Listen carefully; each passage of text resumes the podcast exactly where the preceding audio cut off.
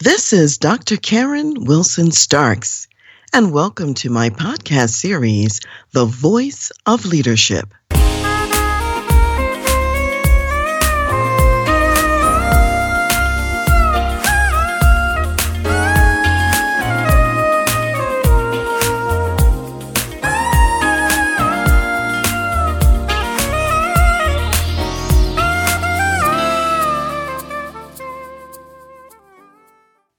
Hi, this is Dr. Karen Wilson Starks from the Voice of Leadership and Dr. Karen Speaks Leadership.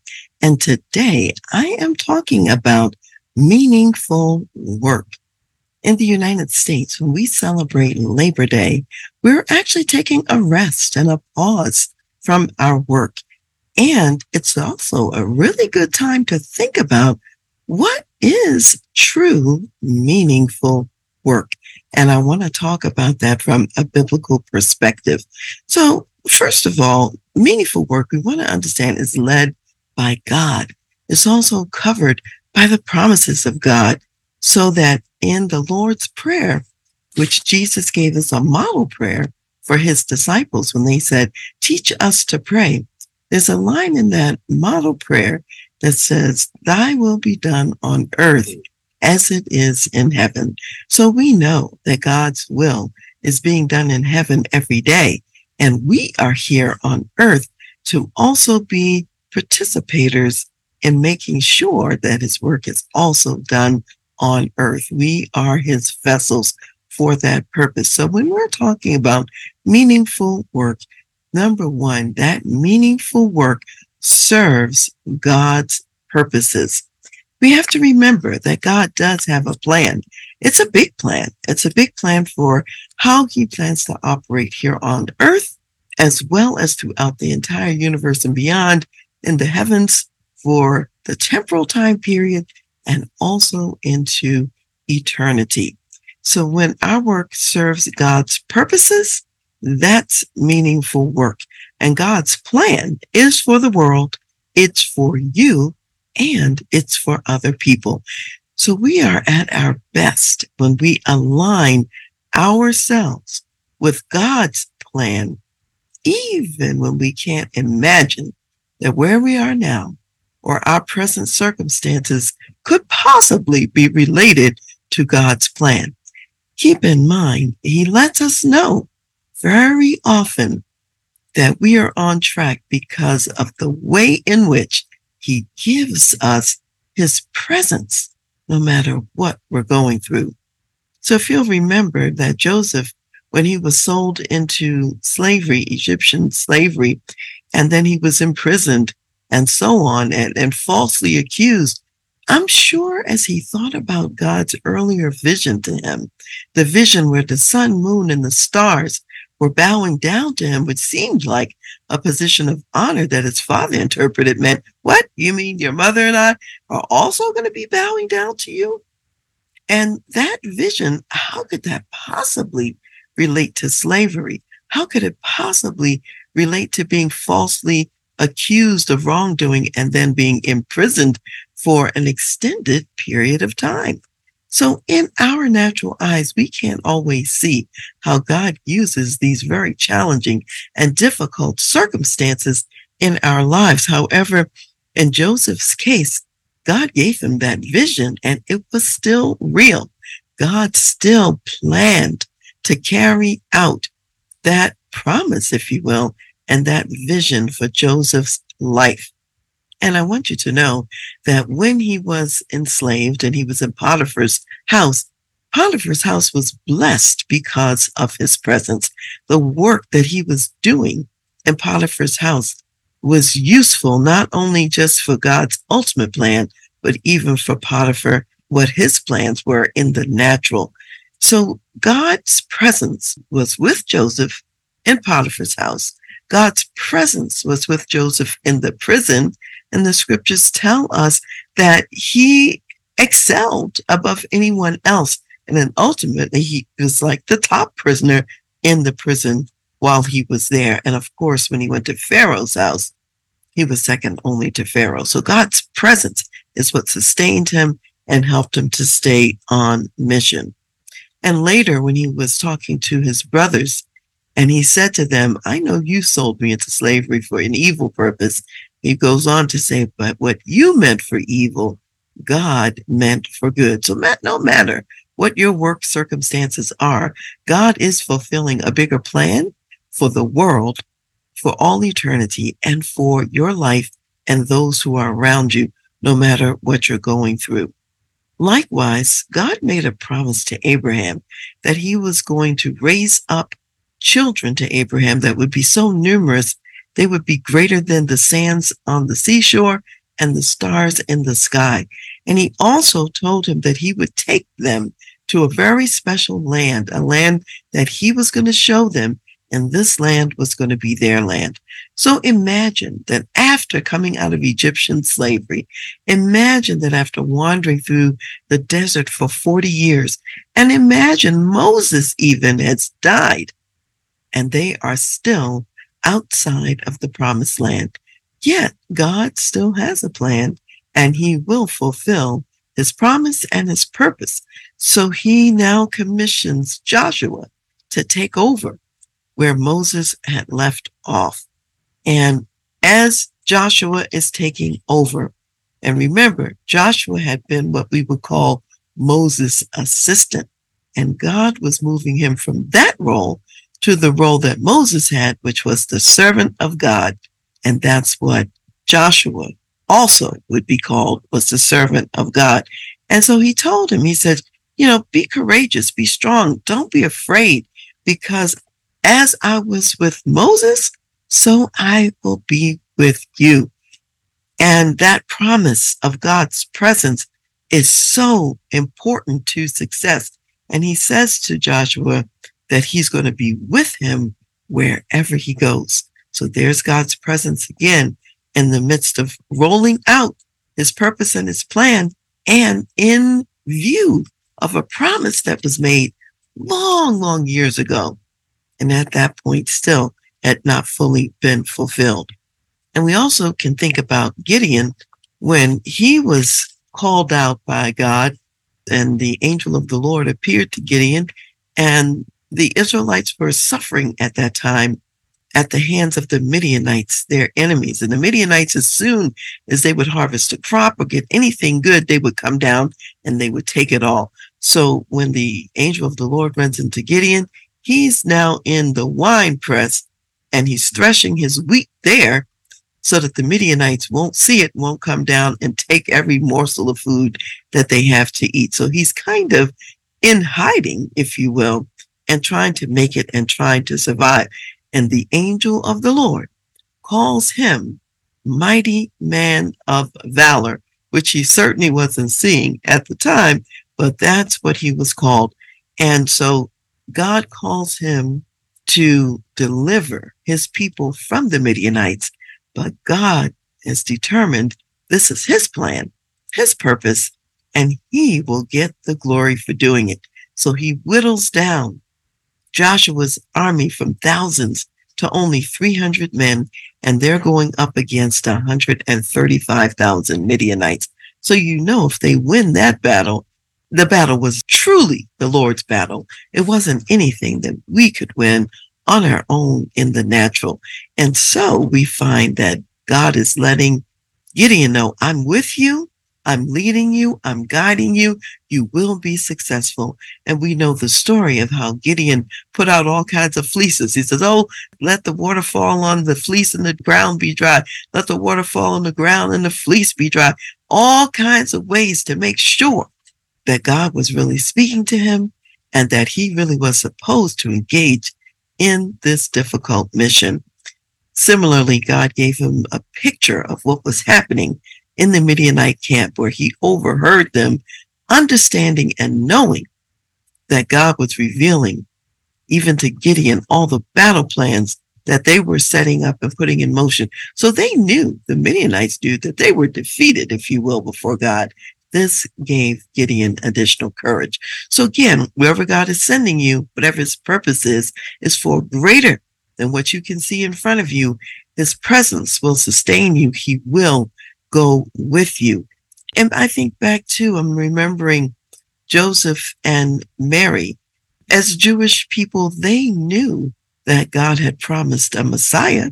They certainly weren't thinking that Messiah was going to come through them. It was the farthest thing from their minds. And so here's Joseph, a godly man. He knows that Mary is a godly woman. They are betrothed to be married. And suddenly Mary shows up pregnant and Joseph knows this is not my baby. I haven't touched her. I don't have anything to do with this. What am I going to do? And so the angel of God appears to both Mary and then later to Joseph and lets them know, no, this is my plan. Mary is pregnant because of being overshadowed and touched by the Holy Spirit of God. This has nothing to do with man. Man is not involved. And Joseph, you're not involved as the father in that sense. However, I want you to be a father to this baby. And what's interesting is that while they were going through this difficult season, and you can imagine the ridicule they must have experienced with this pregnancy outside of wedlock, and those who may have been aware, Joseph not being the father of this baby, what a scandal that would have been. And yet, God sends them encouragement along the way at every turn. Even when Mary went to visit her cousin Elizabeth, who was pregnant in her old age with John the Baptist, who would be the forerunner of Jesus, when Elizabeth saw Mary, the baby in her womb, John the Baptist leaped for joy. That was also God's way of letting Mary know this is from me. I have you covered. And similarly, later on, as Joseph and Mary were living their lives, God would appear to Joseph periodically and say, Take the child and his mother, go down to Egypt, because there are those here who are seeking to kill him, and I want you to protect them. Or he would tell him to um, come now out of Egypt, because those who were seeking the life of the child are now gone. They're now dead. They're now deceased. So God was leading Joseph all along every step of the way. So when we're on God's mission, on God's purpose, he is there with his presence. He's there with his guidance and his direction, his instructions, and he sends people to encourage us along the way and to let us know that we are on the right track. Just as when Mary and Joseph went to the temple to dedicate Jesus after he had been circumcised on the eighth day and fulfilled all the requirements of the law, God had him to be met by Simeon and Anna, who were waiting to see God's promise, God's Messiah.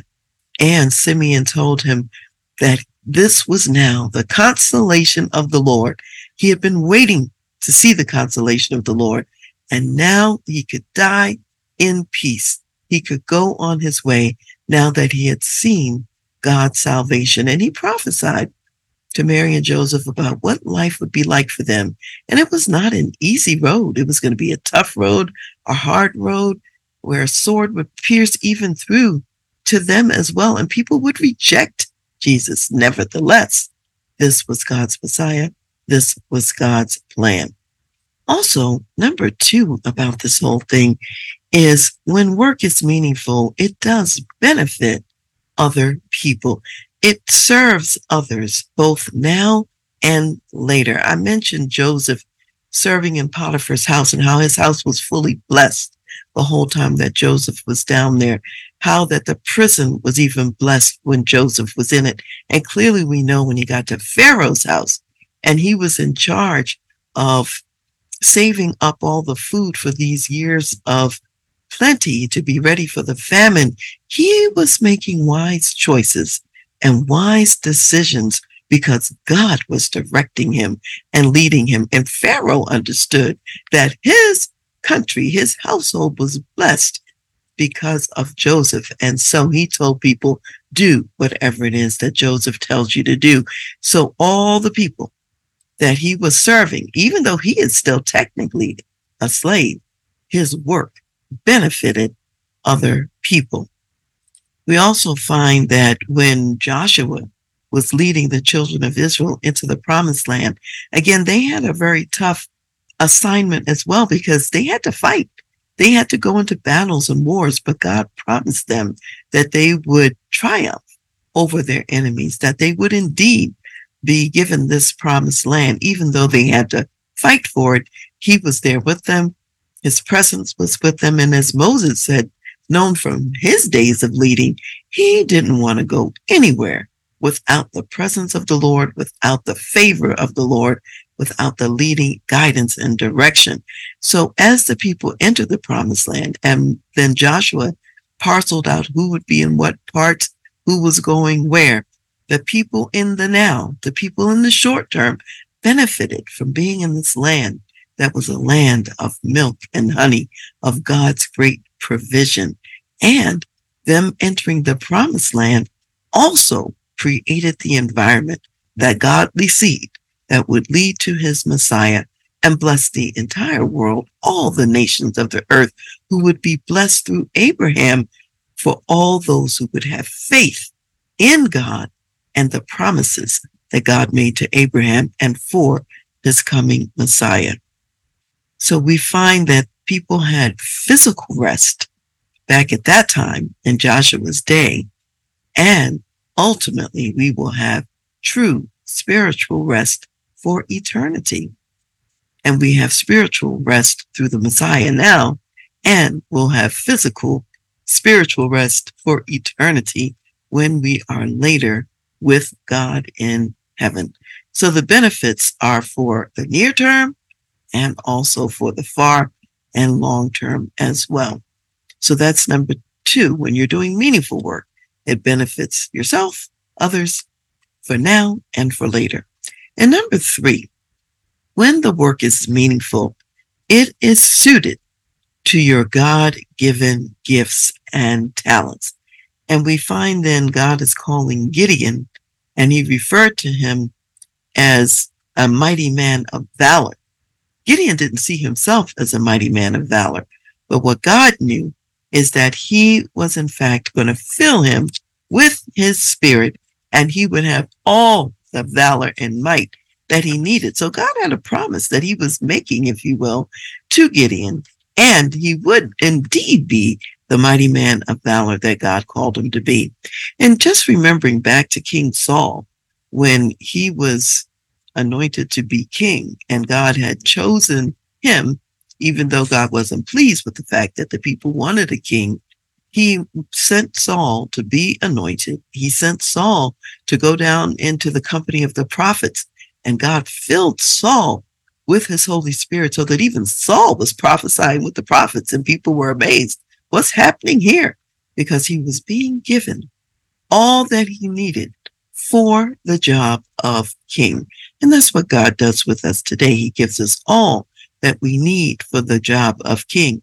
And with Joseph and Mary, he gave Joseph everything he needed to be a proper husband for Mary, to be a provider for Mary and for Jesus, and to be a protector to them. And we know that the great and true protector was God himself. So God sees in us what he puts in us, whether that's the mighty man of valor or whatever it is that he's called you to be. And the job he gives you is one that you can do in his power and in his strength. Now we know that some of these jobs are not easy that God calls us to. And so God knowing that as well, he said to us that do everything as unto the Lord because he understood that we were going to be serving some harsh taskmasters. We were going to serve some people who were evil. And in some cases, we might even be enslaved in some periods of history, just as Joseph was enslaved in Egypt at that particular point in time. So it can be hard to work under those conditions. You're overworked. You might be beaten. All kinds of challenges and hardships and difficulties.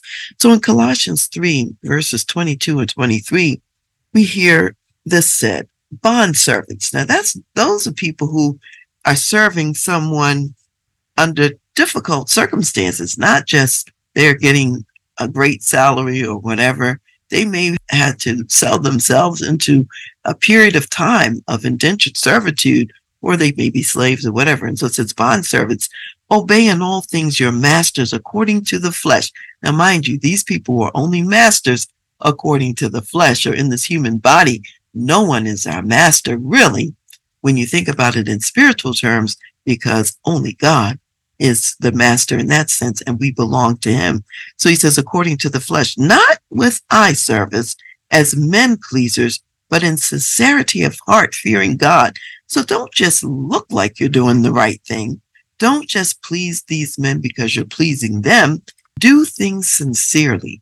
Really serve them well. And then he says, and whatever you do, do it heartily as to the Lord and not to men, knowing that from the Lord you will receive the reward of the inheritance, for you serve the Lord Jesus. So no matter how hard our job or whatever the work is, what makes it meaningful is that we are really serving God Himself through whatever work it is that we're doing on the earth. And that's a very important thing to remember.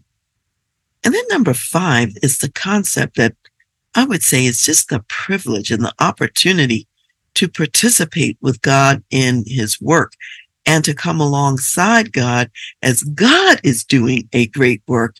He's inviting us to join him. And I've always loved the series called Experiencing God by Henry and Henry Blackaby and others in the Blackaby uh, family, where they talk about this concept of us being called alongside God to do work with him. If I think about Jesus particularly and his example, Jesus knew that he was here to do the will of his father. And he knew that God had already had a grand revelation through his word, the scriptures, the Hebrew scriptures that were already in existence at the time. And Jesus was well versed with those Hebrew scriptures. He knew what they were. And even at 12 years old, when he was in the temple, he really amazed the, the temple leaders, the scribes, the Pharisees, the priests, and those in the temple because of his knowledge and learning and his ability, even at 12, to speak with a kind of knowledge and authority that was rarely seen. So in Jesus' example, he was well acquainted with God's revelation through the scripture. Secondly, he knew God's specific instructions for him through prayer. So many times we read of Jesus going up into the mountains, going out into a desert place alone where he could be with God the Father and be strengthened for that day's work, strengthened for whatever God had for him to do at that time. And then we also find that before he started the earthly ministry that was public, John the Baptist baptized him in the water. And as he came up out of the water, God's voice spoke and talked about him being his beloved son for people to hear him. But God's presence also landed on him in the form of a dove, which was the spirit of God descending on him. Because at that time he was completely would be filled for what God had in mind for him to do while he was in his earthly incarnation. So yes, we do have that privilege to serve with God alongside God according to what he's doing on the earth, just as Jesus had a mission as well. And as I already mentioned, when Mary and Joseph were at the temple, God gave them additional revelation about what to expect in their lives. And that was through Simeon and also through Anna, who were a prophet and prophetess who were in the temple, who heard from God every day, and they had something to pour into Jesus. And in fact, I think I will just read that because I think that's going to be most helpful if we read a little bit of it. So that's Luke, the second chapter, starting with verse 25. And behold, there was a man in Jerusalem whose name was Simeon, and this man was just and devout waiting for the consolation of Israel, and the Holy Spirit was upon him. And it had been revealed to him by the Holy Spirit that he would not see death before he had seen the Lord's Christ. So he came by the Spirit into the temple. And when the parents brought in the child Jesus to do for him according to the custom of the law, he took him up in his arms and blessed God and said, Lord, now you are letting your servant depart in peace according to your word. For my eyes have seen your salvation, which you have prepared before the face of all peoples, a light to bring revelation to the Gentiles and the glory of your people Israel. And Joseph and his mother marveled at those things which were spoken of him.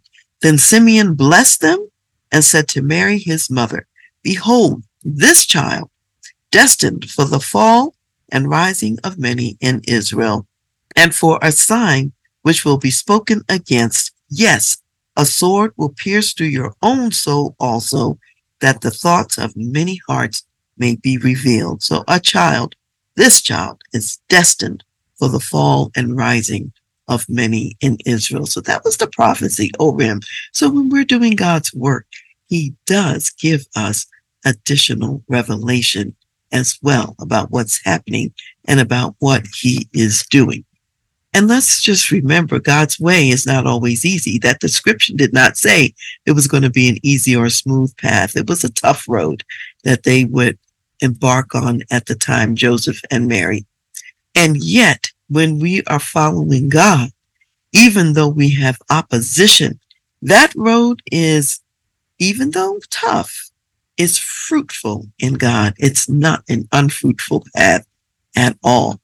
And we find then, if we look at the apostle Paul, before his name was changed from Saul to Paul, and before he became an apostle, he believed in God.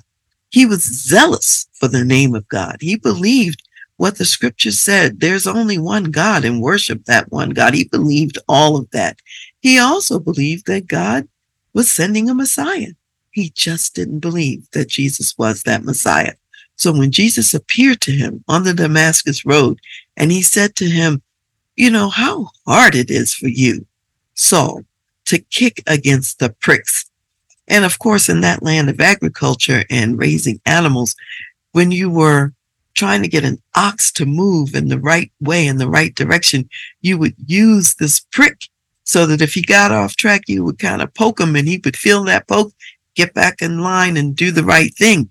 And if the ox happened to rebel and kick against the prick, the prick would harm him all the more. So basically, Jesus is saying to Saul, you're harming yourself kicking against me because I am the Messiah and this is not in your best interest.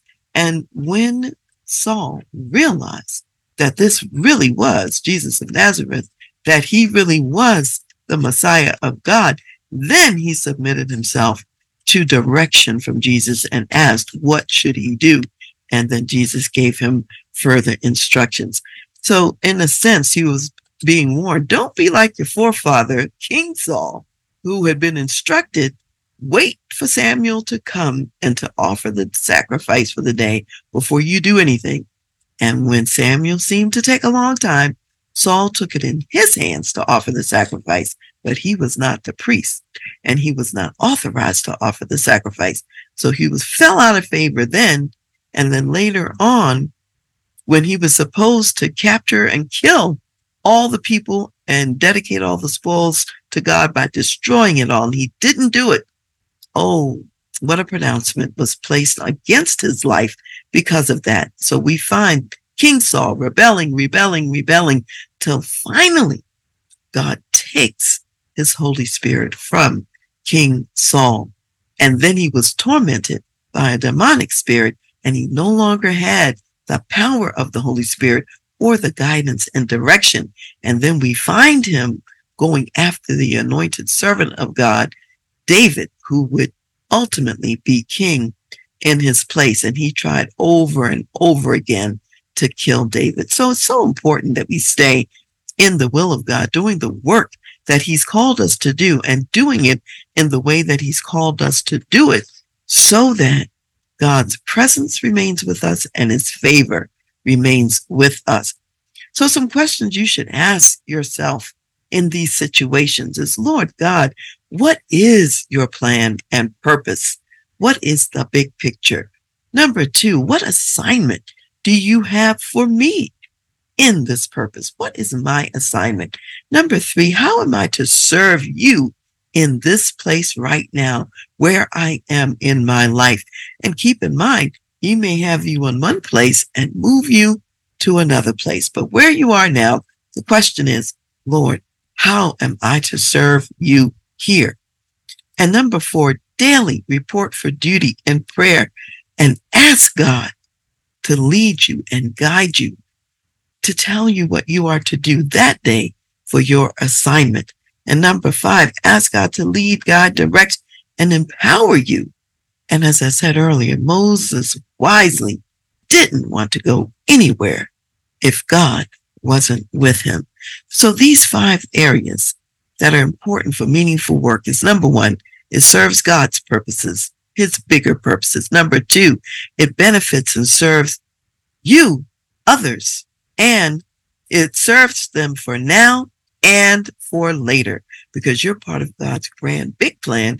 And though you may only fulfill a small piece of it, it is an important piece in the overall scheme of things. Number three, meaningful work is suited to the gifts and talents that God has given you, including new things that he will build into you because of the assignment that he's given you. And then number four, do our work as unto the Lord for his glory and his purposes, for we are his servants. We are his servants if we do our work as unto the Lord, even if it's menial work, it is meaningful work. And then number five, join God wherever he is working. Participate with him as he is working and fulfilling his purpose on the earth.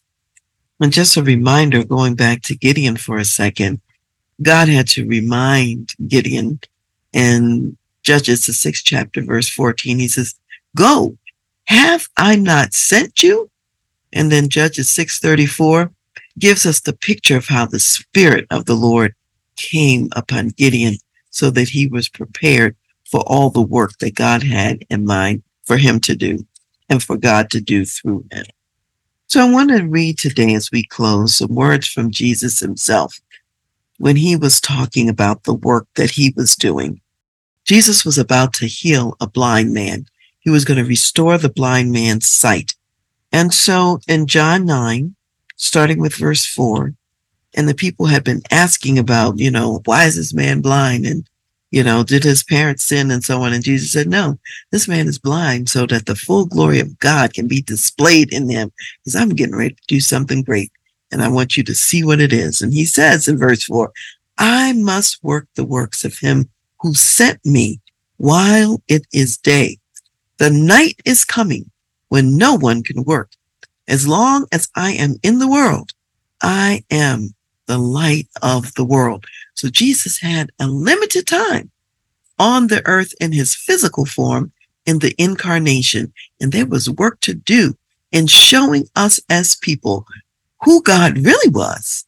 Manifesting the fullness of who God was was his mission and showing the power of God through all of these miracles that no one could do except the Messiah of God, healing blind people so they could see, healing the deaf so that they could hear. So many things that he was doing to testify of the power of God. So when we think about it, we can only do our work while it is day. When we die and when we leave this earth, our work here is finished.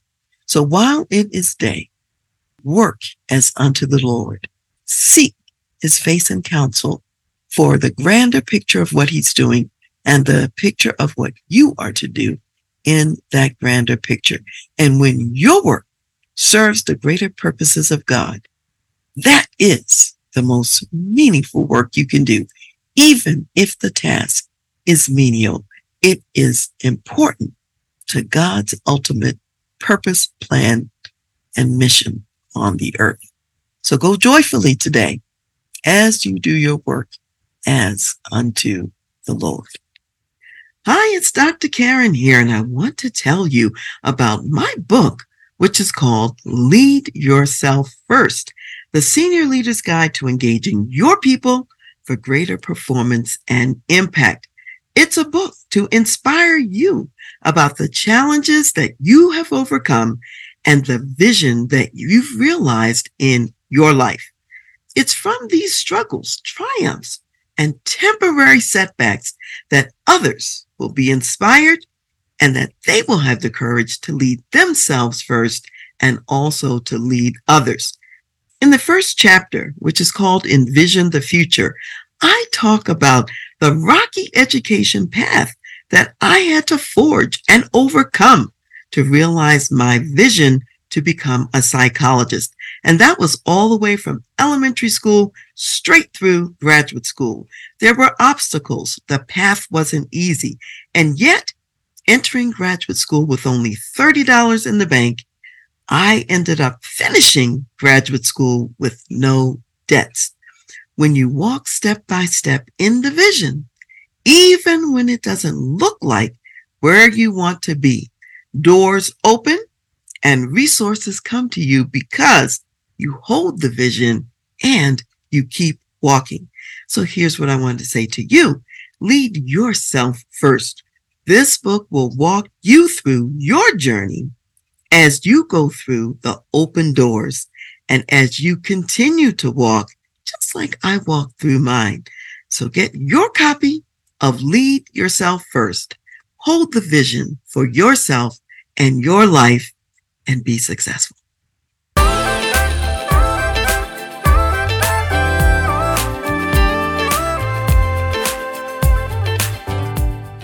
You've been listening to The Voice of Leadership with me, Dr. Karen Wilson Starks. And I want to give a special thanks to jazz saxophonist Ron McMillan for granting us permission to use his gifted music on our show. Thanks for listening. And remember to go to my website, transleadership.com, for more strategies, insights, and leadership resources.